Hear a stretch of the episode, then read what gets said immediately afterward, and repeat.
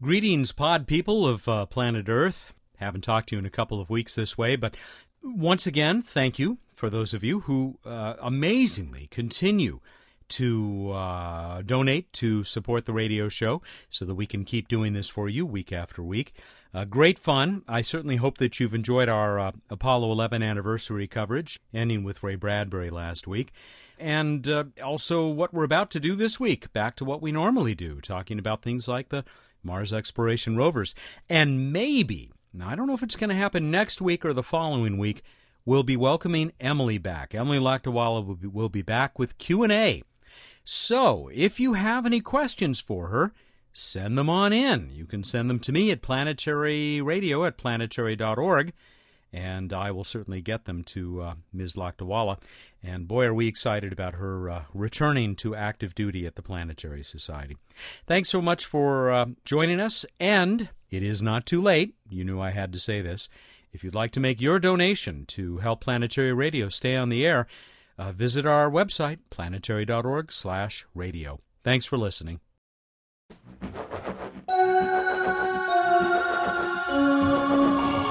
Mars Exploration Rover Project Manager John Callas this week on Planetary Radio.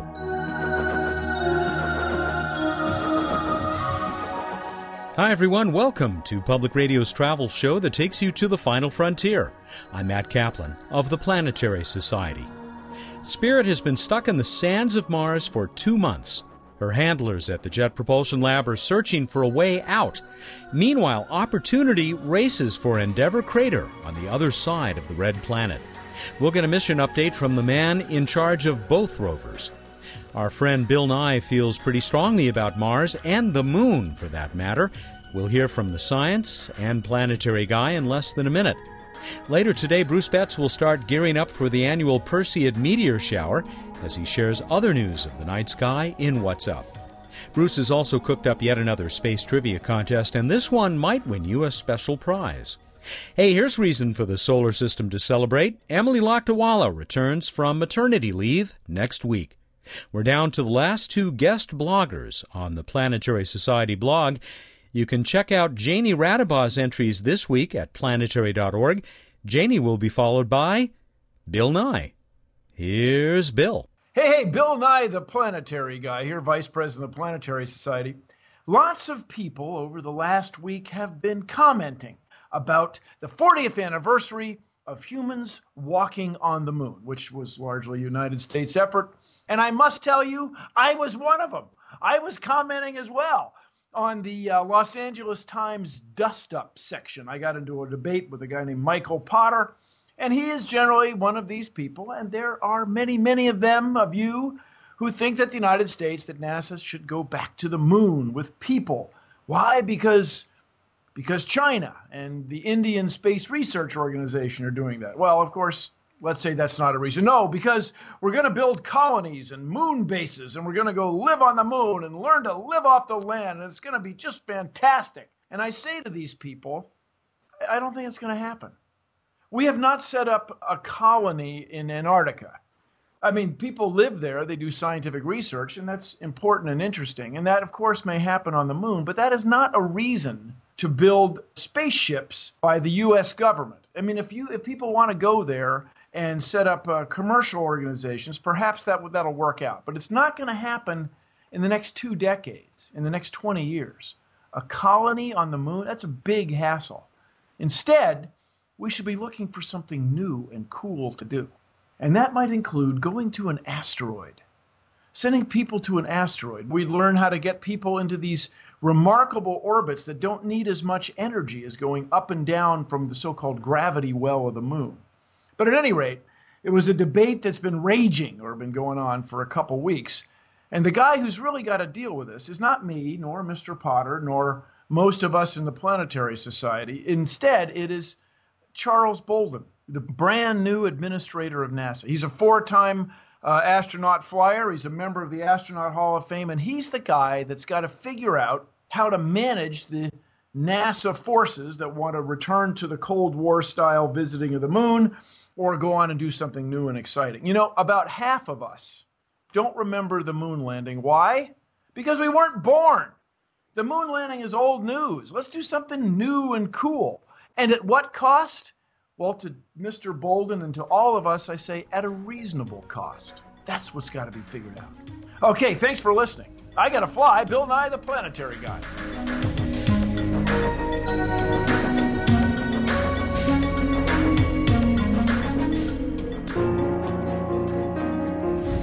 I'm Ashley Stroupe, and I'm one of the rover drivers here at the Jet Propulsion Laboratory. And I'm here with the latest Free Spirit update. This week, we're continuing crab driving testing. That means we're steering the wheels to different angles and trying to get the rover to move sideways along the hill. We've done some testing both with forward crabbing and now we're doing backward crabbing. And we've now got the wheels steered to several different angles. The test you can see behind me, we've got the wheels all steered to 20 degrees and they're all driving backwards to try to pull the rover backward and uphill away from these potential obstacles that we seem to have run into in our first attempt to get out of the sand trap. We break each test into several smaller pieces so that we can measure the rover's progress along the way. That way we can tell whether the rover is making steady progress throughout the test or whether it may come up against a wall and only make good progress at the beginning, in which case then we know that extra wheel turns are not going to make much of a difference.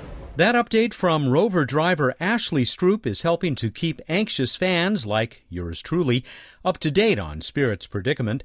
We've got a link to Ashley's Free Spirit webcast at planetary.org/radio. John Callas has been project manager for the Mars exploration rovers for more than 3 years. He came to the Jet Propulsion Lab near Pasadena, California, more than 20 years ago to work on advanced spacecraft propulsion systems. Advanced as in antimatter. But Mars has dominated his work since 1989 and through seven missions. I called him up a few days ago for an update on Spirit, along with her sister, Opportunity, still a roving the red planet.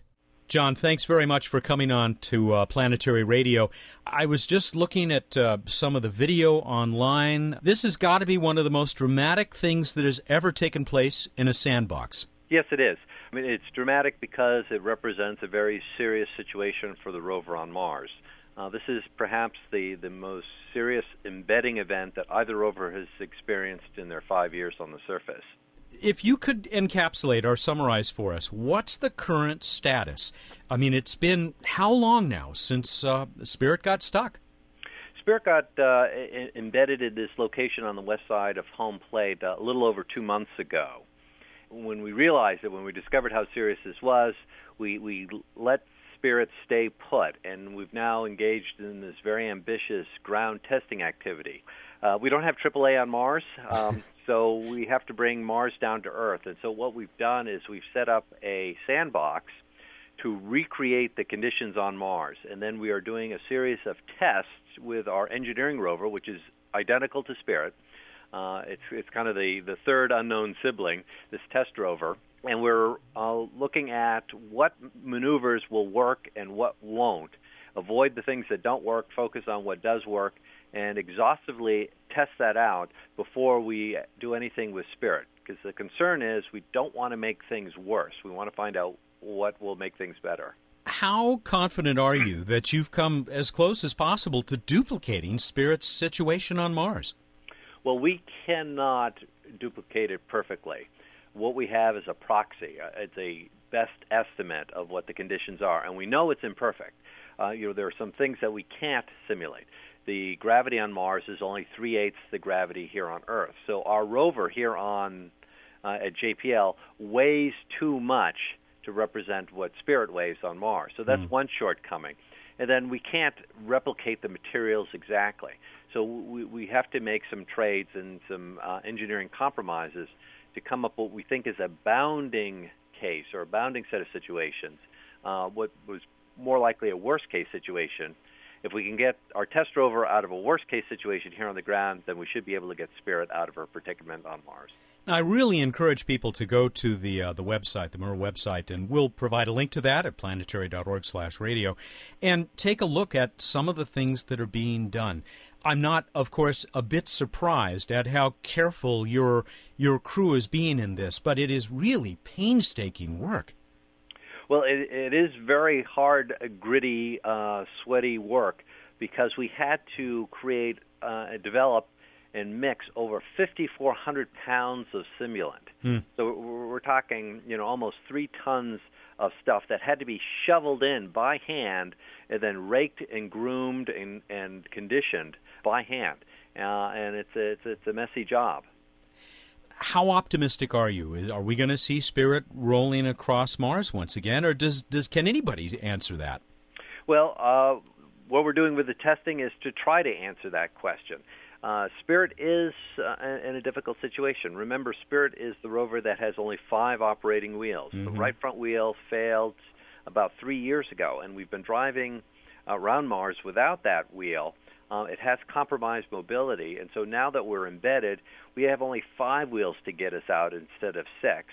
Additionally, the rover is uh, rolled or tilted to the left by about 10 to 12 degrees, and that also makes it difficult. And then there are some rocks underneath the rover. One may be jamming one of the wheels, one of the remaining driving wheels, and there's a rock that we have seen that's uh, touching the underside uh, of the rover. So all this makes for a very complicated situation. Regardless of whether you get out or not, uh, lest anybody think that uh, Spirit's days of uh, sending back good science to Earth are over, they're really not. You've done some terrific things there, and I just saw a beautiful uh, 3D image of uh, dust devils. Well, it seems that whenever Mars hands the rovers lemons, the rovers make lemonade. Especially Spirit. And in this case, where Spirit is embedded, actually the soil that's been churned up by the embedding is some of the most scientifically interesting um, material on Mars. And the science team has been extremely busy investigating this. It's, uh, it's suggested that the, these loose, fine uh, materials that are giving Spirit all this trouble are actually uh, recently or putatively recently remobilized minerals. In other words, it's stuff from somewhere else uh, on Mars that were transported to this location. So it's indicative of processes on Mars that have been active uh, since the minerals were formed. So the team is, is delighted to have the time to investigate it while we're working on getting Spirit out. How is Spirit's health otherwise? Well, the, our, big concern uh, at the time of the embedding was that there was so much dust on the solar arrays that we needed to think about the next Martian winter and get Spirit situated and prepared for that winter. But since the embedding, several dust uh, cleaning events have occurred in which most of the dust that had been on the solar arrays has been blown off, and we now have three to four times as much energy each day for the rover. So Spirit went from being almost starved on energy to having an abundance of riches in terms of energy. Oh, that's excellent. Are you ever surprised after all these years to see, even when something goes wrong like this, the tremendous interest by your public, your fans, or at least the rovers' fans around the world? Well, these these rovers are are human proxies on Mars. They um, are you know intrepid explorers that are exploring an unknown world, and you know they're doing it in a very human-like way. And the the results that they find um, are, are taken very much with a human perspective. So it's very easy to think of these rovers in human terms. And of course, those of us who uh, work with the rovers and, and, and the public that have been following along, uh, we've all become very attached to them, and, and uh, you know we feel for them and we worry for them, uh, and, and we want them to be successful. That's John Callas, project manager for the Mars Exploration Rovers. He'll have more to tell us about spirit and opportunity after a break. This is Planetary Radio. Hi, I'm Lou Friedman, Executive Director of the Planetary Society. You've made Planetary Radio one of our most successful programs. Our valued listeners depend on it for weekly space related news, entertainment, and inspiration. However, today's economy is forcing the Society to make tough choices. As a result, the future of Planetary Radio is now on the line. Planetary Radio urgently needs your financial support to continue. We know this program is important to you, so we're asking you to make a donation dedicated to keeping Planetary Radio alive. Please visit our webpage at planetary.org/radio. Tax-deductible donations of $50 or more will be rewarded with a Planetary Radio t-shirt. Our listeners are a thoughtful and committed team. I trust you will help sustain Planetary Radio so we can continue to explore new worlds. Please extend your lifeline of support at planetary.org/radio and thank you.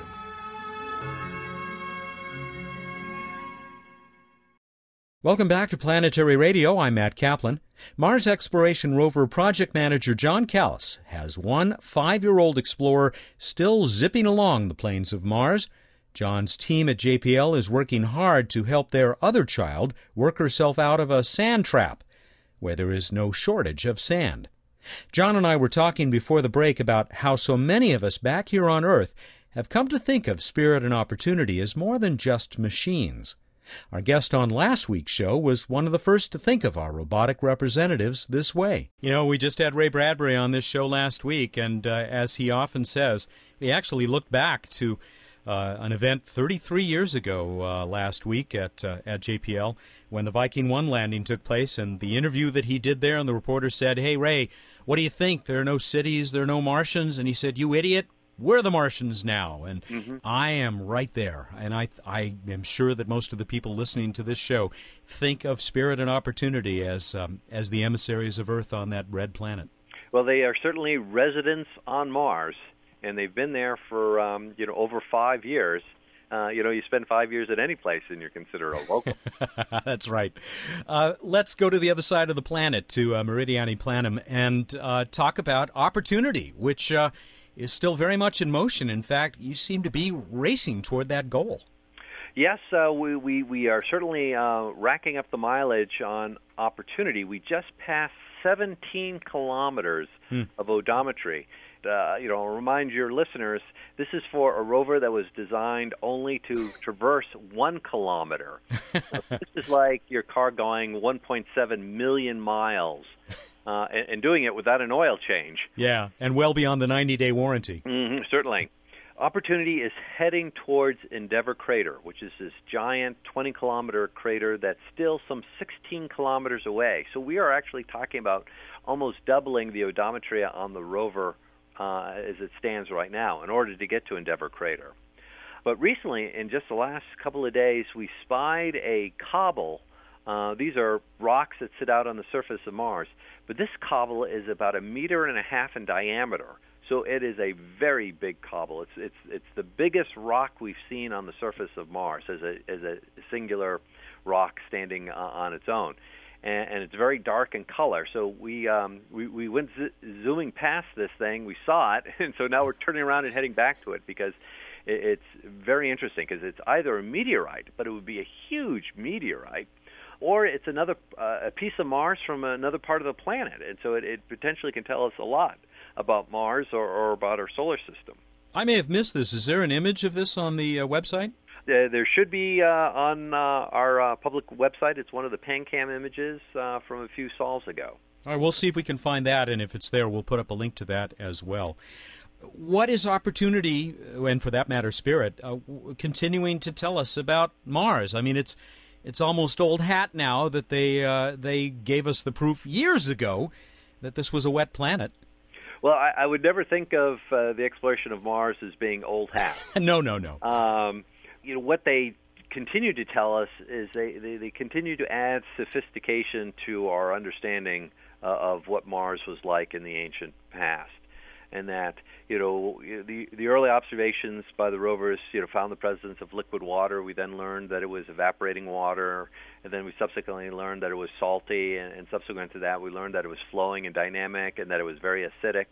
You know, and then we have the more recent discoveries by Spirit of uh, the presence of hot springs so now we not only have liquid water, but we have energy sources uh, in, in, conjunction with that liquid water, and, and, all this is starting to add um, excitement about uh, the possibility that Mars was a habitable planet and it could have supported life, or, or there may even be there, life there today. With uh, opportunity heading to Endeavour Crater, uh, one of the objectives there is to um, search for the presence of phyllosilicates which are minerals that form in an aqueous environment, but it would be a neutral pH aqueous environment, mm. which is, is of, of, of, great interest to the exobiologists because it's suspected that life here on Earth uh, originated in a neutral pH environment. Is that related a little bit to uh, this very interesting finding from Phoenix, which we've talked to folks about at that mission about? The way we looked for life with Phoenix. Uh, might have been self defeating, perhaps the, the same as with Viking over 30 years ago. because we cooked it, and that may have cooked any organics. Not that your rover is able to detect organics.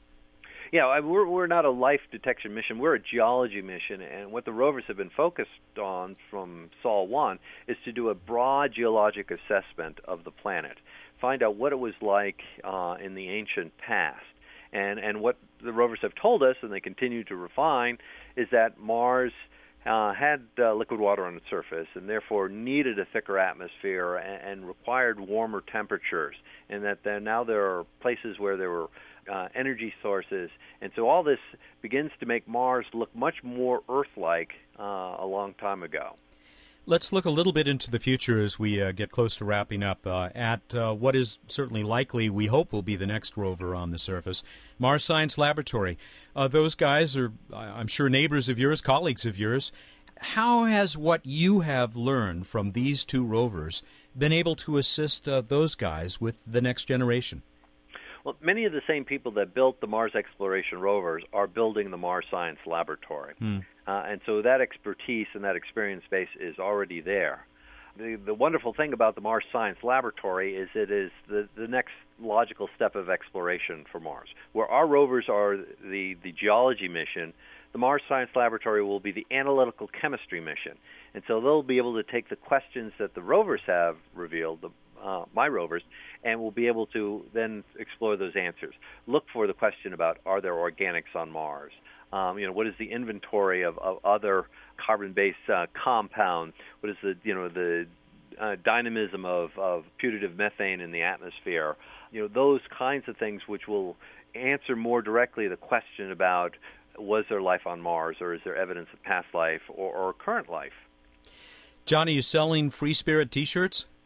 Um, you can get them online, so uh, I got mine. I'm gonna I'm gonna grab one. That's just too great. I I love the campaign, and wish you the greatest of success, uh, continued success with both of these rovers, and hopefully uh, someday before too long, Spirit will be out there rolling across Mars once again. Mm, thank you very much for your interest. John Callas is the project manager for the Mars exploration rovers Spirit and Opportunity our friends, our ambassadors to the Red Planet. We'll be talking with Bruce Betts, our own ambassador to the, the entire cosmos, in just a couple of moments as we pick up with this week's edition of What's Up.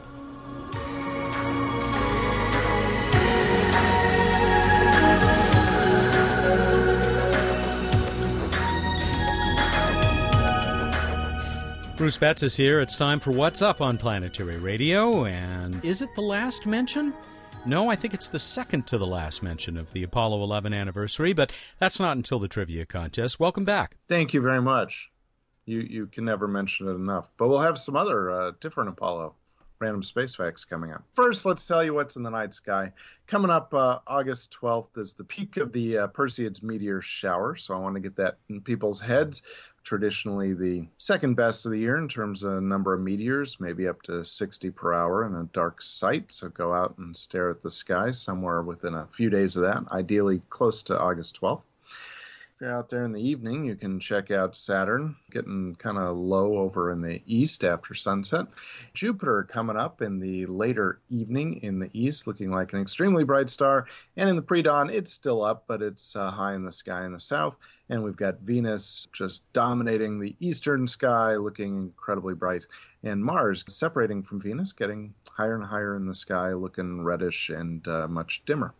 May I ask, is there any indication uh, whether the Perseids will be better or worse than usual? Is, is there even a way to determine that? Not usually. Some of the showers are where basically a meteor shower occurs when we're passing through a bunch of debris left over, usually from a, a cometary pass. Uh, some showers are more erratic because it really depends on which previous train you pass through of the comet. Perseids, I think, are fairly stable, but there probably is some variation I'm unfamiliar with. What's more important is trying to avoid uh, the moonlight so you get a nice dark sky. Okay, thank you. You're welcome. On to this week in space history. That's right, 1971, a moment marked in NASCAR history, the first time a vehicle was driven on the moon, Apollo 15, the lunar rover. 1971, two years after Apollo 11. Wow, you're right. I'm very good at that level of math. The Apollo 500 meters. uh,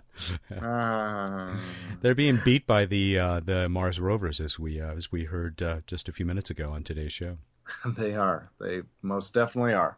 Uh, that was almost a random space fact, but let's go on to the official random space fact. There's a little resonance there that we don't usually get via the Skype connection, with a little added bonus. It's still up right now, STS 127, Space Shuttle mission, when it docked with the International Space Station uh, last week. It was the first time that 13 people were in space all docked up together. So one super spacecraft. Uh, there have been 13 in space before, for example, with when you had Mir and Shuttle and Soyuz up at one time, but they weren't all nestled together in one joined spacecraft. Hmm. Somewhat uh, apropos of that, saw the, a beautiful image of the current configuration of ISS. And I'm telling you, I was pretty proud. You know, I really we, we, we sometimes tend to downplay the uh, significance of the space station, but I, I, it's so impressive to have an incredibly large structure up there. It, it, for the first time to me, really looked like, gee, maybe we are getting good at this kind of thing. it's taken a while, but it's it's big. There's no doubt about it. And there's there's a bunch of stuff up there. Yeah, at least big for something sitting around in space. That's for sure. All right, let us go on to the trivia contest. We asked you who were the backup astronauts for the Apollo 11 crew? How'd we do, Matt? You know, this is really interesting. Got a big response. A few people uh, pointed out, and I was far too lazy to check on this, that it seemed that NASA would schedule a backup crew that they intended to fly on a mission as the primary crew two missions later, which doesn't really hold up in this case. Our winning answer, uh, the same as we got from many people, came from first time winner Kevin Palm of Grafton, Ohio. Kevin, who uh, also uh, wanted to say that he really enjoyed the uh, Ray Bradbury interview on the 365 Days of Astronomy podcast a week ago. Got a lot of nice comments, by the way. A lot of congratulations, both for my daughter's wedding and uh, to Ray uh, for uh, being on the show last week. But at any rate, Kevin's answer was James A. Lovell Jr., Commander, William A. Anders, Command Module Pilot, and Lunar Module Pilot Fred W. Haise, Jr. And of course, Lovell and Haise, right, had also been on uh, Apollo 8 together? No. Uh, no, Lovell I'm sorry, Anders. Lovell and Anders, of course. Haise and Lovell uh, would uh, fly to, on Apollo 13. Uh, but I guess it was what? Lovell and Haise that. No, wait a minute. Lovell and Anders I'm totally lost now. oh, let's call the whole thing off. They were all Apollo astronauts. They were great. Go ahead. None of them ever got to walk on the moon. Just circle it. Right. All of them circled at some point, if you include Apollo 8, but uh, and some circled, you know, went around it more than once. Yeah. Well, we're going to send Kevin a uh, lovely planetary radio T-shirt, and if he wants it, a rewards card from Oceanside Photo and Telescope. What do you got for next week? We're moving out to the Galilean satellites of Jupiter, the four big moons of Jupiter. Which Galilean satellite has the highest surface gravity? So hmm. if you're standing on the surface of a satellite, which one has the highest gravity? Go to planetary.org slash radio, find out how to enter. So this could be tricky because it might not be the one with the biggest diameter, I suppose. I am hmm. tricky. He's not saying. He's not going to give us a hint, but I'll just tell you it does follow the laws of physics oddly enough. well, it's good to know we don't violate those, at least within the confines of the solar system. You have, by the way, until the 3rd of August, August 3rd at 2 p.m. Pacific time, to respond. And you know what we might be able to do as a prize? It was what? pointed out. We I completely forgot that we had yet another Ulysses mission prize, and it's a tile, a ceramic tile commemorating the Ulysses mission. Which I mean, we gave away shirts uh, in last last week, and I totally forgot about this. That's so true. It's sitting in my office, ready for you. All right, so why don't we make that the prize? All right, that is the prize. Wow, I love this low bureaucracy. I think we're done. Okay, everybody go out there, look up in the night sky, and think about the usefulness of buckets. Thank you, and good night. That was uh, Bruce Betts, the uh, captain of the bucket brigade around here. He joins us every week for What's Up, and I pale by comparison. Planetary Radio is produced by the Planetary Society in Pasadena, California. Have a great week.